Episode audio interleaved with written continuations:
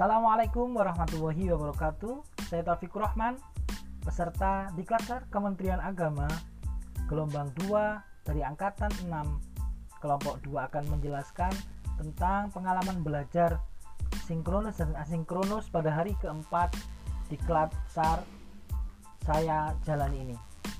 Oke.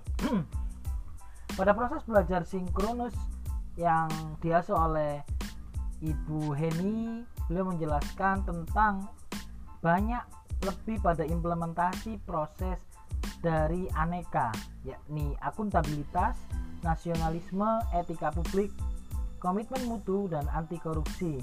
Lima sikap yang dimiliki oleh PNS. Beliau tidak banyak berbincang tentang teori karena sudah kami pelajari di buku MOOC di PowerPoint juga sudah jelas beliau lebih pada bagaimana bentuk daripada akuntabilitas bentuk nyata dari nasionalisme etika publik komitmen mutu serta anti korupsi selanjutnya setelah itu beliau memberi kami tugas tentang bagaimana role mode eh, CPNS tokoh yang bisa dijadikan panutan yang mempunyai kelima sikap tadi. Lalu kami pun berdiskusi dalam proses asinkronus itu dengan teman-teman melalui aplikasi Zoom.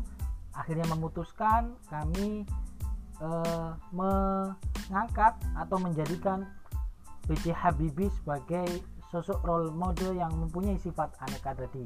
Kami pun lalu membagi tugas sehingga pekerjaan ini bisa selesai sesuai dengan target yang diharapkan sebab selain tugas kelompok kami juga ada tugas individu eh, yang mana juga harus dikerjakan walaupun di akhir pekan.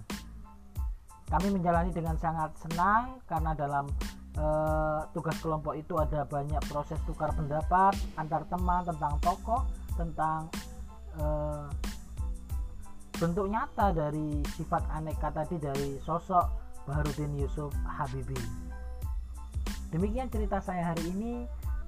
Tetap setia dengan cerita saya di hari-hari berikutnya dalam proses di kelas ini. Wassalamualaikum.